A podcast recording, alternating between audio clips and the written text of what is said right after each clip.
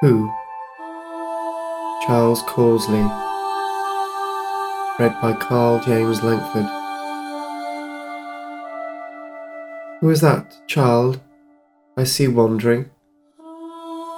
Wandering down by the side of the quivering stream. Why does he seem not to hear how I call to him? Where does he come from? And what is his name? Why do I see him at sunrise and sunset, taken in old fashioned clothes, the same track? Why, when he walks, does he cast not a shadow, though the sun rises and falls at his back? Why does the dust lie so thick on the hedgerow, by the great field where a horse pulls the plough? Why do I see only meadows,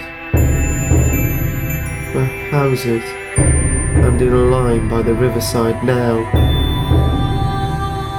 Why does he move like a wraith by the water, soft as a thistledown on the breeze blown? When I draw near him, that I may hear him, why does he say his name is my own?